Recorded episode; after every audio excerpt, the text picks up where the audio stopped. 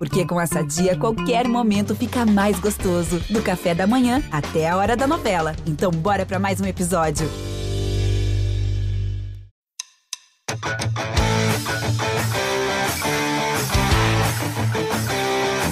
Um grande abraço para você, torcedor, em especial torcedor do Massa Bruta, chegando para a edição de número 10 do podcast GE Bragantino, hoje para falar de Campeonato Brasileiro, de Copa Sul-Americana e também de futebol feminino. O Bragantino está na elite do Brasileirão. Vamos repercutir também a classificação e o acesso do Braga é, no futebol feminino. É, primeiro assunto hoje, Campeonato Brasileiro. Quero saudar aí mais uma vez Carlos Santos, setorista do GE, setorista do Bragantino no GE. Globo, e Arthur Costa, jornalista da TV Vanguarda, jornalista e apresentador. Tudo bem, meus amigos? Bora para mais uma edição? Fala, amigos, tudo certo? É, vamos repercutir aí a, a rodada do, do, Brasileirão, tem, tem bastante assunto para a gente falar, semana decisiva na Sul-Americana também, e esse acesso no futebol feminino, o grande trabalho da técnica Camila Orlando. É isso aí, torcedor do Massa Bruta, Arthur falando aqui, bora para mais um podcast, repercutir esse empate contra o Santos, para surpresa de zero pessoas, né? A gente vai ter, tem, tinha que fazer um episódio só para ver qual foi a mandinga aí do, do empate, né? Do, Santos e Bragantino, impressionante. Vamos fazer um podcast, uma edição só então com, com análise de Bragantino e Santos para a gente ver as circunstâncias de cada jogo, porque realmente tem sido jogos aí inexplicáveis. Mas vamos que vamos. Vamos já começar a falar sobre essa partida deste domingo. É, confesso que eu achei que, que ia sair a zica do, do, dos jogos em casa, viu? Depois que o Ítalo fez o segundo gol, falei, agora vai. Ainda mais depois que o Barbieri encheu o time de zagueiro, falei, agora, agora não vai tomar gol de jeito nenhum. E aí, aos 49 minutos do segundo tempo, o Marcos Leonardo, garoto né, da base, cria da base do Santos também, aproveitou um rebote ali na área é, e fez o gol de empate. Começar pelo Carlos, o que, que você achou da partida, Carlos? Você achou o resultado justo? Você achou que o Bragantino merecia sair com a vitória? Ah, um gostinho amargo, né, Lucas? É, o Bragantino fez um, um primeiro tempo, acho que bem acima do, do time do Santos, controlou é, a primeira etapa, chegou ao gol com rapidez, né? Conseguiu abrir o placar logo, logo no início aí. A, a transição do, do Bragantino é muito rápida, né? É, chegou no, no, gol, boa jogada do, do, do Aderlan. E no fim das contas, no segundo tempo, acabou recuando bastante o time, né? Acho que o Diniz também colocou bastante o, o time para frente, o, o, Santos soltou, sentiu a vontade no, no jogo. Bragantino, depois de, de, levar o empate, ainda conseguiu voltar para a partida. Acho que o Barbieri colocou bastante gás, né, com, com a entrada de alguns titulares ali, caso do Ítalo. Mas é, no final deu, deu uma, uma, vacilada, né? Acho que o gol de empate ali nos acréscimos, é, como o próprio Léo Ortiz falou depois da, da partida, né? Time que quer brigar lá em cima não pode vacilar no, nos minutos finais aí. Foi uma, uma desatenção que que custou dois pontinhos para o Bragantino em casa, mais dois em casa, né?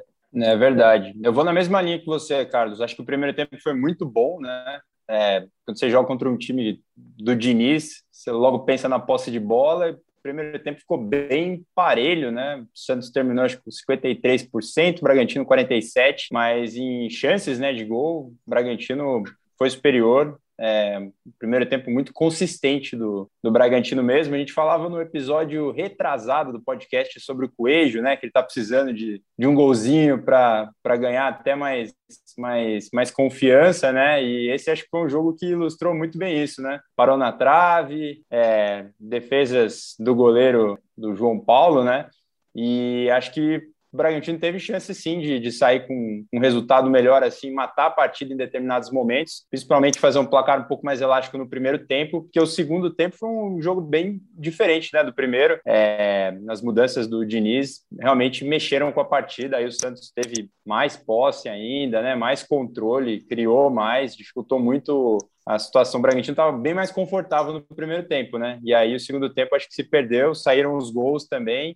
E, diferentemente daquele empate né, contra o Atlético Paranaense que a gente falou que não dava nem para saber se era um gosto de vitória ou derrota, esse, esse dá, né? Esse tem um, um saborzaço de derrota, Lucas. Chapada do Coelho não deu, não, não, deu certo ontem, não conseguiu vencer o goleiro João Paulo. Foram duas, né? Uma na trave e a outra ele pegou muito bem na bola, a bola que ele recebeu do Arthur e o, e o João Paulo foi buscar lá no cantinho, né? Mas eu queria abordar com vocês, é, a gente tem falado aqui a questão da, da marcação-pressão, mais uma vez do resultado, né? Dessa vez quem roubou a bola foi o Aderlan no campo de ataque, construiu a jogada do primeiro gol.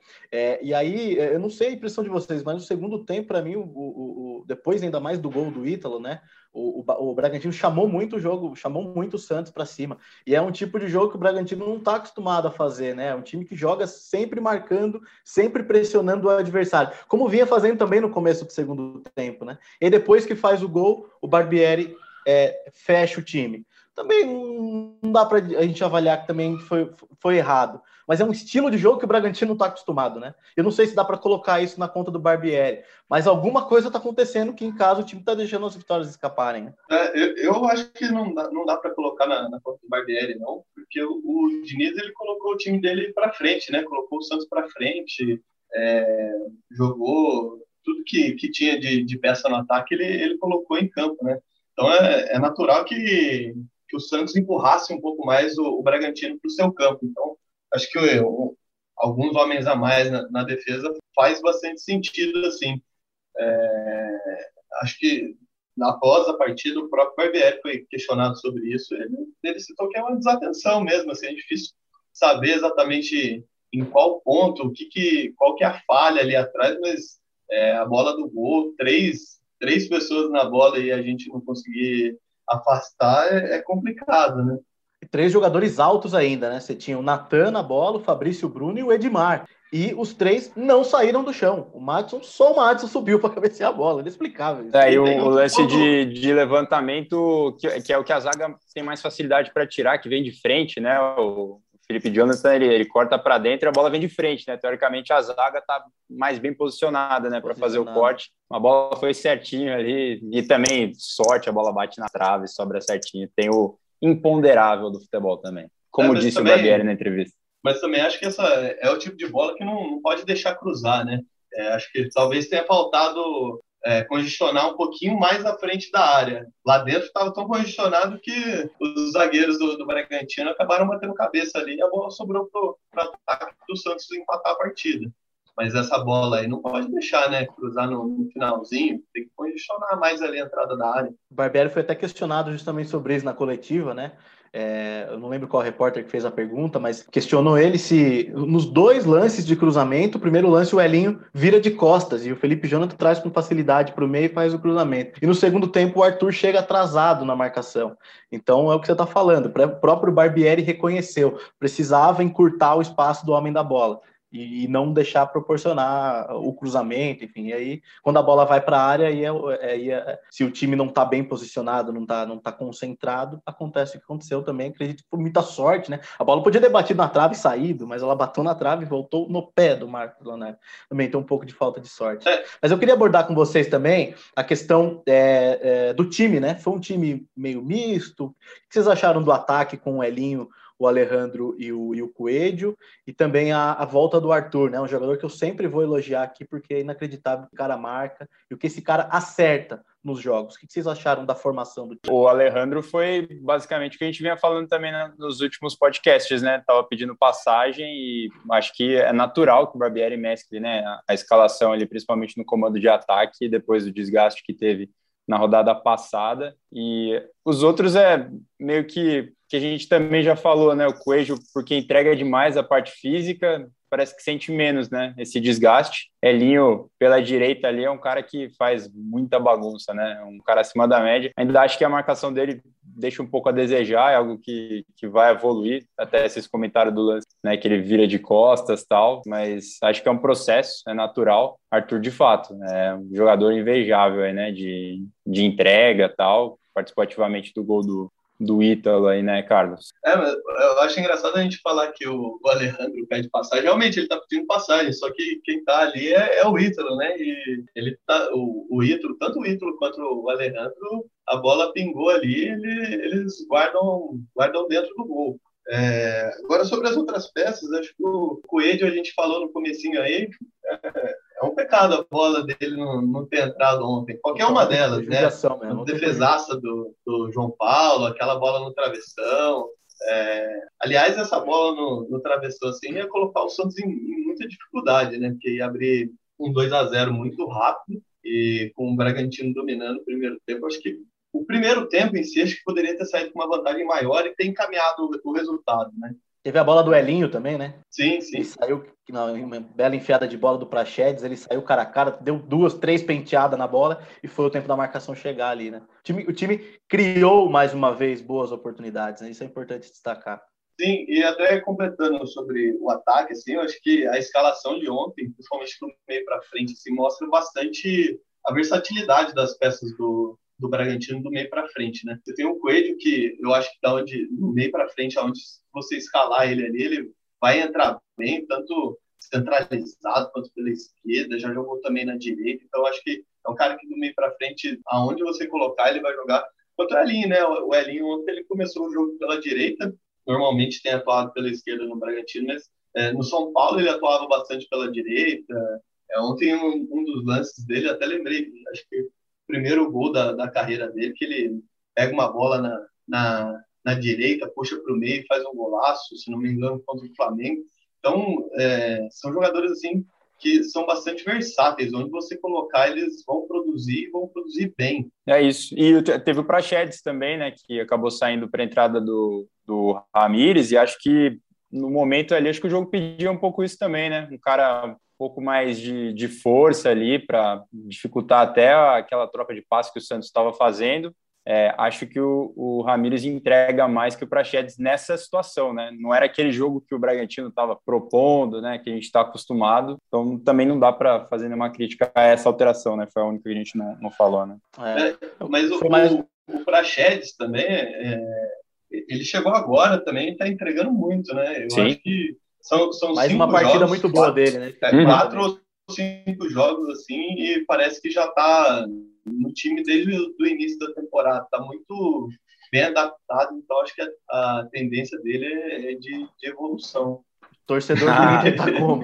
Saudade do meu ex. É, é, bom, bom, Aí, e, com, e com esse empate, o Bragantino terminou, abriu, abriu quatro pontos, né? Tá com 28 agora, já dá uma desgarrada ali do, do G4. E é um time que se mostra muito regular também. Dificilmente você vê quando o Palmeiras. Quando começa um jogo do Palmeiras, dificilmente você vai achar que o Palmeiras vai perder, né? Porque o time tá muito encaixado. E agora Daverson chegando, e o Bragantino, acho que é, é, perdendo em casa, perdendo esses pontos, ele tá deixando também o Palmeiras abrir na, na liderança, né? Próximo jogo, justamente contra o Fortaleza, que promete também, por ser um confronto direto ali entre, entre os primeiros colocados, né? Isso é confronto entre terceiro e quarto lugar, né? Os dois com, com o mesmo número de pontos. Mas acho, na minha opinião, assim, mais difícil para o Bragantino, né? Que tem a decisão na, na quarta-feira contra o Del Valle, ainda que seja aqui no Brasil, tem a vantagem depois vai ter que viajar lá para o Ceará para jogar contra o, o Fortaleza,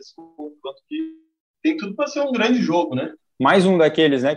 Um duelo tático mesmo, também acho. Mas é uma semana que, assim, pensando em. Não vai ter viagem, né? O jogo da volta no Nabizão, não sei se o Barbieri pensa em poupar jogadores importantes, de uma certa forma o jogo tá, a classificação está bem encaminhada, mas como o próprio Léo Ortiz falou para a gente né, no último podcast, é um time que joga muito para frente, né, o Del Valle, a gente não tem nem ideia é, do que vai acontecer no jogo, né, às vezes é um jogo que acaba trazendo um, um grau aí de, de, complicação um pouco maior pelo que acontecer, mas eu acho que ele deve poupar alguns jogadores assim, pensando nesse jogo é, justamente pelos últimos resultados, né? O Bragantino precisa responder aí no brasileiro para não deixar os líderes se descolarem muito. Quatro pontos parece pouco, mas é o que o Lucas disse, né? Palmeiras tem feito jogos que não tem jogado também, mas tem saído com a vitória, de repente faz um gol, dois e vai somando pontos. Então, é, quem pensa em brigar lá em cima realmente não pode deixar tantos pontos assim, né? Tem que, às vezes, não jogar tão bem, mas conseguir os três. Será que poupa na, na quarta-feira? Eu achei que a, a, escalação contra o Santos já,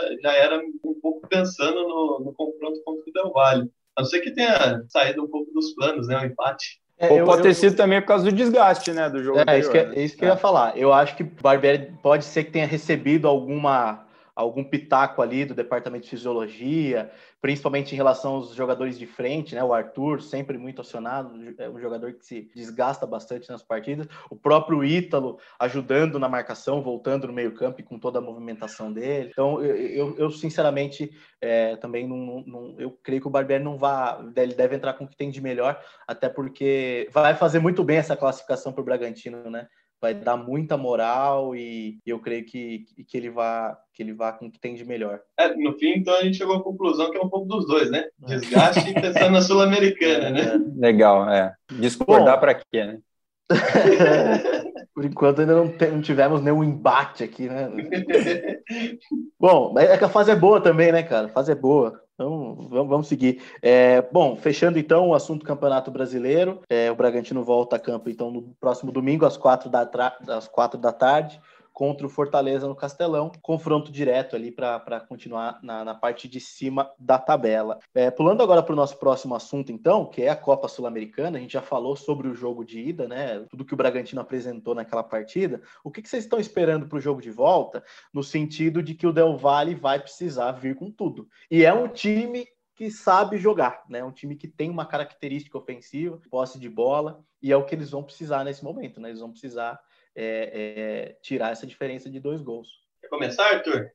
Ah, bora lá. É, eu, eu tô curioso para saber como é que vai ser esse jogo, porque o Bragantino não costuma mudar o jeito de jogar, só que no mata-mata, né, no jogo assim de ida e volta, eu não sei se, se seria interessante dar uma mudadinha, esse jogo não, não ficar tão rápido, com tantas possibilidades contra um adversário que vai vir desesperado, um time que joga no ataque. Eu estou curioso para saber como é que o Barbieri vai montar. Eu não acredito que ele vai mudar, né? Faz parte do projeto a manutenção do estilo de jogo, né? Tentar vencer do, né? dentro da filosofia ali.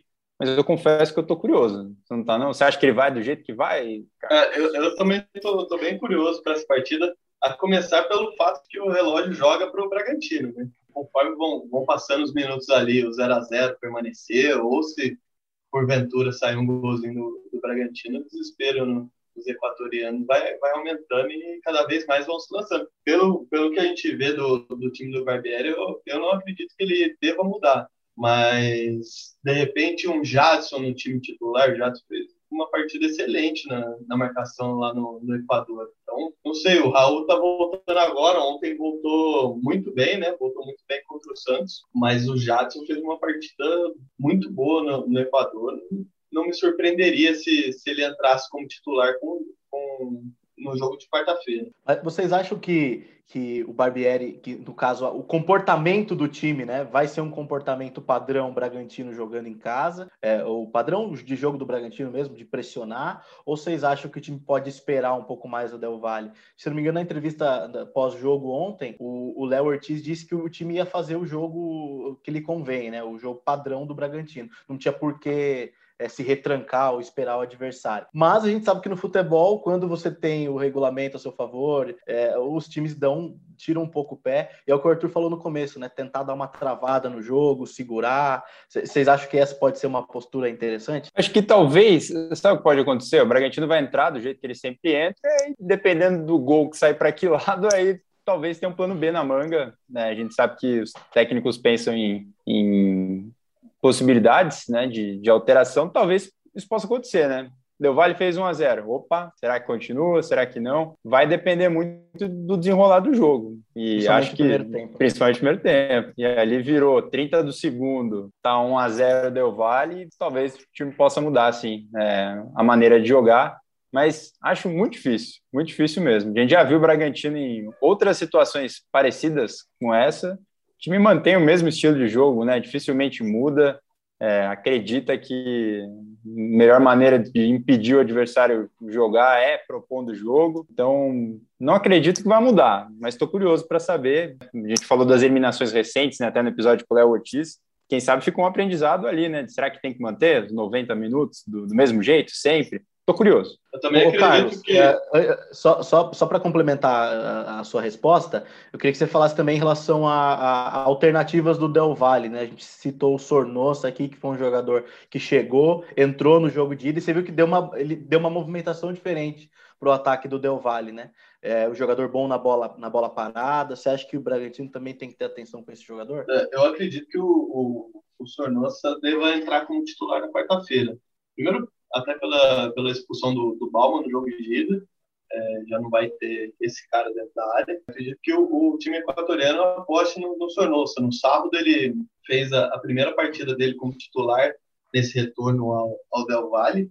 A bola parada vai ser uma das alternativas deles. Né? É, eles viram que o Bragantino tem um, uma proposta é, de compactação muito, muito bem estruturada, então resta uma das opções a, a bola parada. Então, eu acho que o senhor Nosso deve entrar como titular e deve formar ali o ataque, né? Junto com, com o Escobar. A minha aposta é essa. Acredito que você, você ia trazer a mesma informação que eu. É, Del Vale Deportivo Cuenca 0x0 no, no sábado pelo Campeonato Equatoriano. É, o Sornosa foi titular, né? Com o Bauman, né? Mas o Bauman foi expulso no jogo de ida, não joga, fica a dúvida aí. Ou seja, já são dois jogos sem fazer gol do Del Valle, então ele, com certeza eles vão dar uma o treinador vai dar uma chacoalhada ali, buscar alternativas diferentes para tentar furar a defesa do Bragantino aqui, né? É, segue o jejum, né, que a gente falou aqui no passado, antes do jogo de ida, né, o time ainda não venceu, né, depois do, do, do retorno aí, né, depois teve o fim ali de maio, né, quando virou a temporada, a retomada lá do futebol equatoriano, a equipe ainda não venceu, né? É, é tem que ver o que, que o Del Valle, o próprio treinador, Renato Paiva vai, vai trazer de, de diferente para esse time do Del Valle, né? A gente conversando com, com o Léo Ortiz no último podcast, ele, ele falou, né, da, das loucuras que, que o time do, do Del Valle faz. Você vê, às vezes, o goleiro até saindo um pouco mais da, da frente do gol ali, tentando fazer uma jogada diferente. Então, é, o que será que, que eles devem aprontar de diferente? Eu, eu acho que a aposta vai ser muito forte na, na bola parada no, no pé. É, vamos ver, vamos, vamos torcer para a zaga do Bragantino, enfim, tá, tá encaixada nessas bolas, porque o time vem tomando alguns gols, né, também de bola aérea. Tem sido uma preocupação, eu acho que vai ser um dos focos do Barbieri nesses últimos treinamentos, é bola parada, enfim, estratégias para o time também segurar a bola no campo de ataque, né? Evitar que perca muito a bola para dar chances para o Del Valle. Mas eu acho que, é, imaginando já uma, uma, classificação do Bragantino, o quanto isso vai ser importante para a sequência, na visão de vocês? É, o time já começa a, a, a ter um outro patamar também dentro ali da, da, da, competição internacional, porque daí será quartas de final, né? Se eu não me engano, o Bragantino pega Rosário Central, ou agora eu, eu me esqueci. Deportivo Tátira. Ou Deportivo Tátira, né? Que também, Primeiro jogo, dois a dois. Como é que vocês veem o futuro do Bragantino aí em caso de uma classificação? Acho que é um, um objetivo gigante, né, da, da, do projeto em si, né, essa visibilidade no cenário sul-americano. Acho que tem essa questão, vamos dizer assim, institucional, né, de fincar a bandeira ali, de ó, está se destacando aqui e acho que para os jogadores também, né, tem esse gosto de brigar por um título num, num curto espaço de tempo, né? A gente fala aqui do brasileiro, mas são muitas rodadas pela frente. Mata-mata tem esse essa coisa de você ver a final mais perto, né? Ver a possibilidade de um título mais perto. Acho que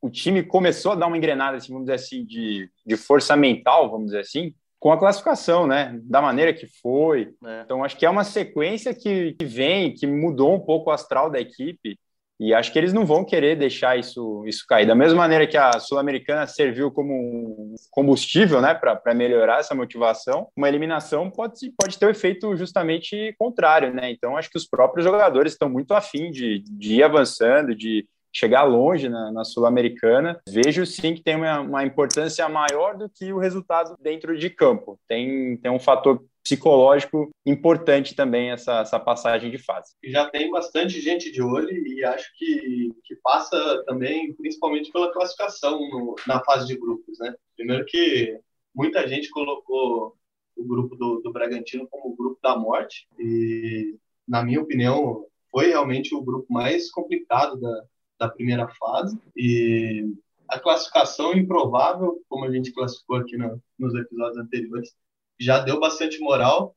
Pega um outro adversário tradicional saindo da, da Libertadores, né? Mal bem eliminou o Grêmio na, na fase de grupos. É um, um time que vem numa crescente, campeão da, da Sul-Americana em 2019, né? E, e eu, eu acho que já tem bastante gente de olho e se passar de fato pelo Del Valle, vai aumentar ainda mais assim, a expectativa em torno do Bragantino. Claro que isso, sem dúvida, dá, dá muita moral para o elenco, já assume até um certo favoritismo aí para as fases finais da competição. É, e, e, e eu queria destacar também é, a vaga na Libertadores, né? O título da Sul-Americana dá a vaga na Libertadores. E, e, eu vejo uma vontade já muito grande do Bragantino de disputar a Libertadores do ano que vem.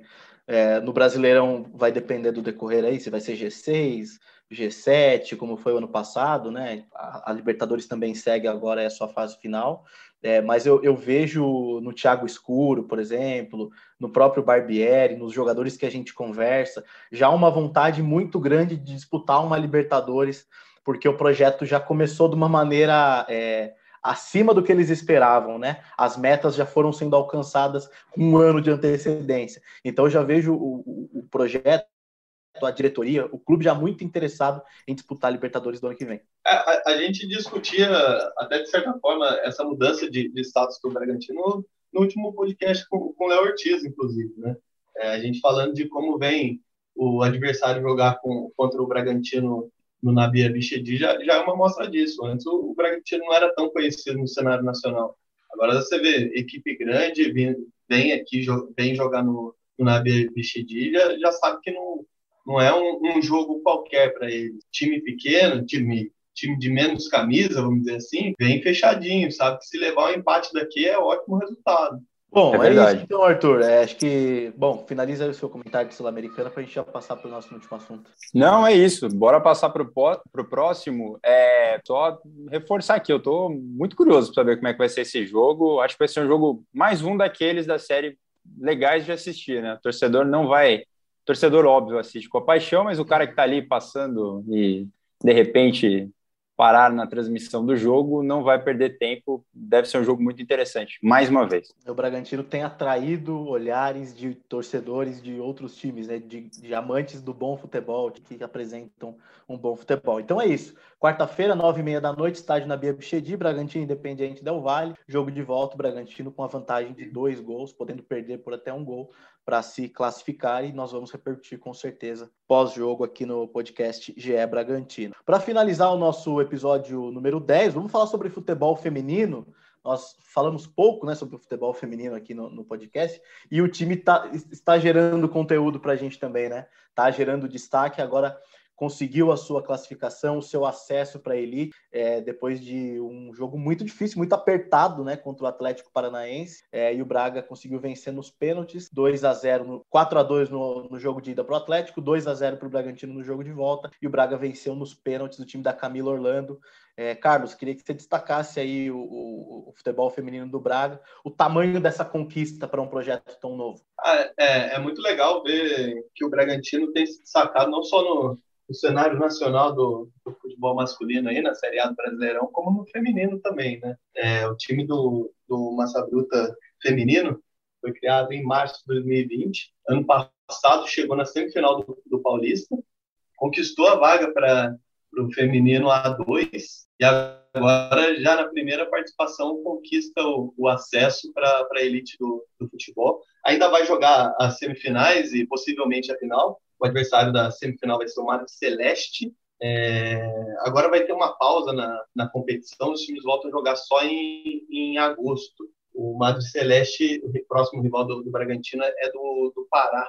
É... Popular SMAC, né? Isso, exatamente. Mas é, eu acho que, que, que, é isso, né? Um trabalho sensacional da, da Camila Orlando foi a melhor campanha da, da primeira fase, na fase de grupos, né? E, agora bate o Atlético, um adversário tradicional também, e, e avança para a semifinal aí da competição. O Arthur, um acesso é na bagagem. O, e o Brasileirão A2, se a gente, o Carlos citou a melhor campanha, se a gente olhar os adversários, né, já adversários de nome, né, times que disputam Sim. a Série A do Campeonato Brasileiro, né, Atlético Goianiense, é, Fluminense, Esporte, o que deixa esse feito do Bragantino ainda mais importante, né. Também é, o futebol feminino, hoje, cada vez mais os times, né, agora precisam ter o time feminino e, e, e esse, e esse cenário também de, de, brasileirão feminino também vem crescendo por aqui, né? Sim, acho que essa é uma temporada também de consolidação dessas equipes que no primeiro momento até entraram porque precisavam, né, pela exigência da, da CBF, muitos terceirizaram, né, o, o time, já tinham times femininos, colocava só a camisa. Eu acho que muitos clubes que você citou aí estão percebendo a importância de fazer um projeto próprio mesmo, é, de formação ali de jogadores no, dentro do próprio clube. É, e o projeto do Bragantino entra muito nisso, né? Eu acho que ficou bem bacana mesmo assim a questão de objetivos alcançados antes acho que do que eles mesmos é, projetavam então a campanha do Bragantino foi muito boa, né? 100% na primeira fase. O time não tomou nenhum gol, né, na primeira fase. É, uma média de cinco gols marcados, nenhum sofrido. As duas derrotas foram justamente no mata-mata, né? É, classificações com sofrimento do time da Camila Orlando. Perdia um jogo, ganhava o outro, né? É, contra o Atlético, sofrimento em dobro nos, nos pênaltis, mas eu acho que é, é bacana. O próximo confronto, né, apesar de já ter essa, o acesso, que eu acho que nesse tipo de competição, né, de divisão de acesso, acho que o acesso é o que mais importa, né? A equipe ainda não perdeu, né? O Smack ainda não perdeu no, no campeonato, está invicto aí, então vai ser difícil, né? Duelo complicado aí na, na, próxima fase. Time que também vem num momento muito bom, mas acho que o principal já foi conquistado, é chegar na elite, né? Acho que merece o projeto justamente pela seriedade que, que vem levando, né? É, contratando aí destaques das, das equipes que fizeram boas campanhas, mas não conseguiram é, o acesso para a elite e tudo mais. Caso da, da própria Ariel aí, que fez o pênalti que decretou a classificação. Né, a gente já viu ela jogando aqui em outro time da nossa área de cobertura aqui da emissora, né, o Taubaté, fez destaque e aí foi, foi chamado. Então é um trabalho também, né, além da comissão técnica ali, de observação desses destaques para montar um time que nesse primeiro momento não são os, os destaques de seleção brasileira, né, acostumado, o pessoal que está tá em Tóquio disputando a Olimpíada, mas são jovens talentos. Da mesma maneira que o masculino está fazendo isso, o feminino vem com, com essa mesma aposta e tem dado certo. É isso que é destacar. Muitas jogadoras jovens, né? De, uhum. pouco, pouca rodagem. O time também no feminino vem apostando nessa filosofia. Muita seleção destacou, de base, né? Arthur destacou a Ariel. A Ariel é a artilheira da competição até o momento é, muitas jogadoras de base né, da seleção, né, Lucas? É, vê ali muitas do, do Sul, né? O time contratou algumas que vieram do Inter, que tinham passagem pelas seleções de base, uma característica que o masculino faz, o feminino também, né, de apostar nesses jovens talentos, dando uma estrutura de, de treinamento, né, de trabalho, um projeto a longo prazo para que essas jogadoras possam desenvolver, né, o trabalho delas e, e chegar aí na seleção seleção principal tal. Acho que o projeto caminha muito parelho com, com o masculino, assim, etapas diferentes, né, de, de, de projeto, mas com a mesma filosofia. E é legal de ver também isso é, gerando frutos aí, né? Maravilha, senhores. Acho que é isso, né?